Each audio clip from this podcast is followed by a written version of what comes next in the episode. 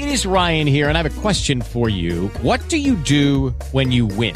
Like, are you a fist pumper? a woohooer, a hand clapper, a high fiver. I kind of like the high five, but if you want to hone in on those winning moves, check out Chumba Casino. At ChumbaCasino.com, choose from hundreds of social casino style games for your chance to redeem serious cash prizes. There are new game releases weekly, plus free daily bonuses. So don't wait. Start having the most fun ever at ChumbaCasino.com. No purchase necessary. BGW. Void were prohibited by law. See terms and conditions. 18 plus. Sto parlando con te. Che le dici? Eh? Sto parlando con te. Gettala. Vivo o morto tu verrai con me. Un tempo era materia per film di fantascienza come Robocop o Terminator. Ora capisco perché piangete. Ma io non potrei mai farlo. Oggi i robot killer sono realtà. Ne parliamo in questa puntata, ma prima sigla. La combinazione è... Uno. Uno, Uno. Due. due, Due.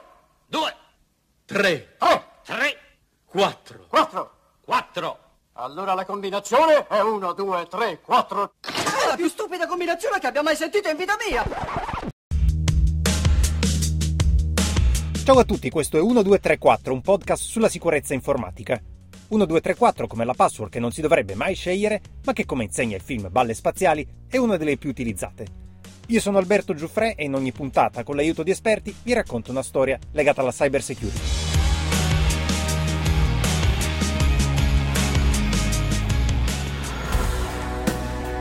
Tecnicamente si chiamano Lethal Autonomous Weapons Systems, per semplificare robot killer. Si tratta cioè di droni, armi, bombe che decidono per conto proprio, senza un controllo umano, se attaccare e uccidere. Ma ci sono opinioni divergenti su come definirli esattamente. Alcuni prototipi sono già stati testati e utilizzati in guerra, non in Ucraina per quanto ne sappiamo. Nel conflitto in corso si ha notizia, per il momento, di sistemi semi-autonomi come i droni turchi Bayraktar TB2 o i droni kamikaze Switchblade, recentemente messi a disposizione dagli Stati Uniti contro la Russia. Mezzi che non rientrano nella categoria robot killer perché mantengono una forma di controllo umano. Di queste tecnologie, così come dell'intelligenza artificiale, si continua a parlare sempre di più. A dicembre 2021, due mesi prima dell'invasione di Mosca, esperti del settore si sono riuniti a Ginevra per decidere cosa fare di questi strumenti. La maggioranza dei paesi che aderiscono alla Convenzione delle Nazioni Unite sulle armi convenzionali voleva limitare questi strumenti, ma si sono trovati davanti all'opposizione di paesi come Stati Uniti e Russia che sviluppano queste armi.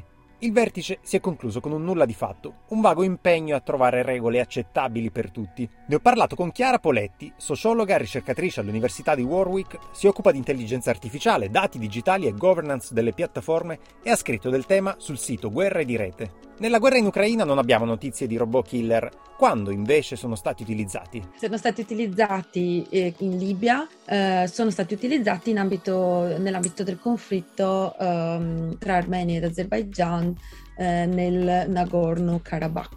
In che modo l'intelligenza artificiale e i robot killer possono rappresentare una minaccia?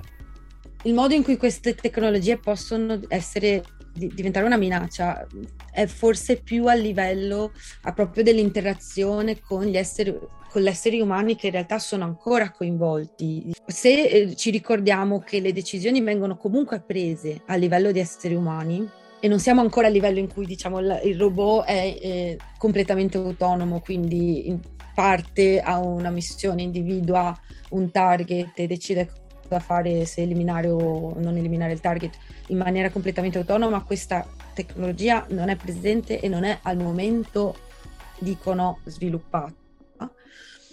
Ma quello che esiste appunto sono queste tecnologie semi-autonome che possono aiutare, coadiuvare decisioni umane. Il problema che cos'è?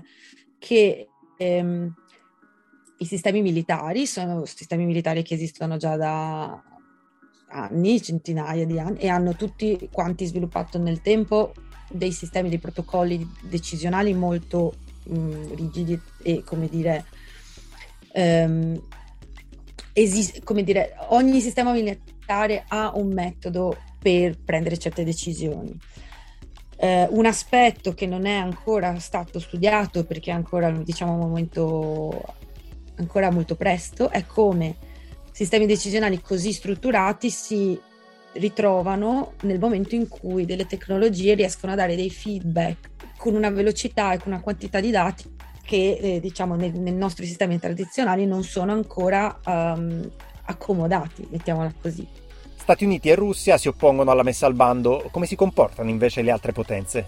La Cina, per esempio, non è contraria alla produzione, ma è contraria alla, all'uso, all'utilizzo, che, eh, come dire, eh, non si capisce bene dove sta la, la, la, la, la, fine line, la differenza tra queste cose.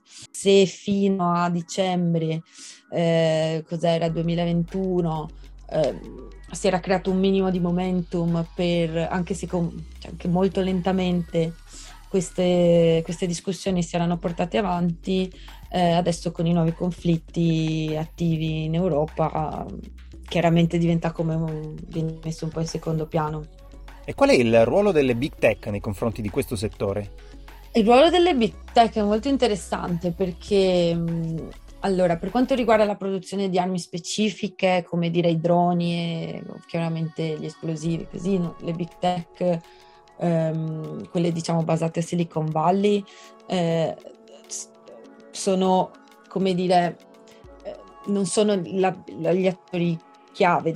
Ci sono ancora i contractors, diciamo le, le grandi in, industrie di armamenti, sono sempre lì, non sono andate via, non sono state soppiantate ehm, c'è un adattamento di sicuro della, del tipo di produzione e questa integrazione quindi anche di tecnologie basate sempre di sull'uso dell'intelligenza artificiale da parte di grandi produttori di armamenti, quelli storici che ci sono da, da sempre. E, ehm, nel campo delle big, big tech però uh, sono passate da essere eh, delle, eh, orga- delle company, company, diciamo, eh, delle imprese di telecomunicazioni ehm, a, ad avere, diciamo, in, eh, una grandissima parte della, dell'infrastruttura cloud eh, utilizzata da sistemi militari eh, in America e in, in Gran Bretagna e non solo, insomma. Grazie a Chiara Poletti si chiude qui questa puntata di 1234. Per consigli, segnalazioni, suggerimenti scrivetemi ad alberto.giuffre.skytv.it. Mi trovate anche su Instagram e Twitter come algiuff con una F. Se vi è piaciuta questa puntata, lasciate una recensione nella vostra piattaforma preferita. Alla prossima!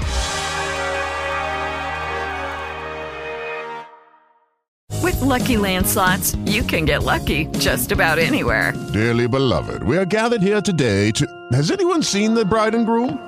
Sorry, sorry, we're here. We were getting lucky in the limo and we lost track of time. No, Lucky Land Casino, with cash prizes that add up quicker than a guest registry. In that case, I pronounce you lucky. Play for free at LuckyLandSlots.com. Daily bonuses are waiting. No purchase necessary. Void where prohibited by law. 18 plus. Terms and conditions apply. See website for details.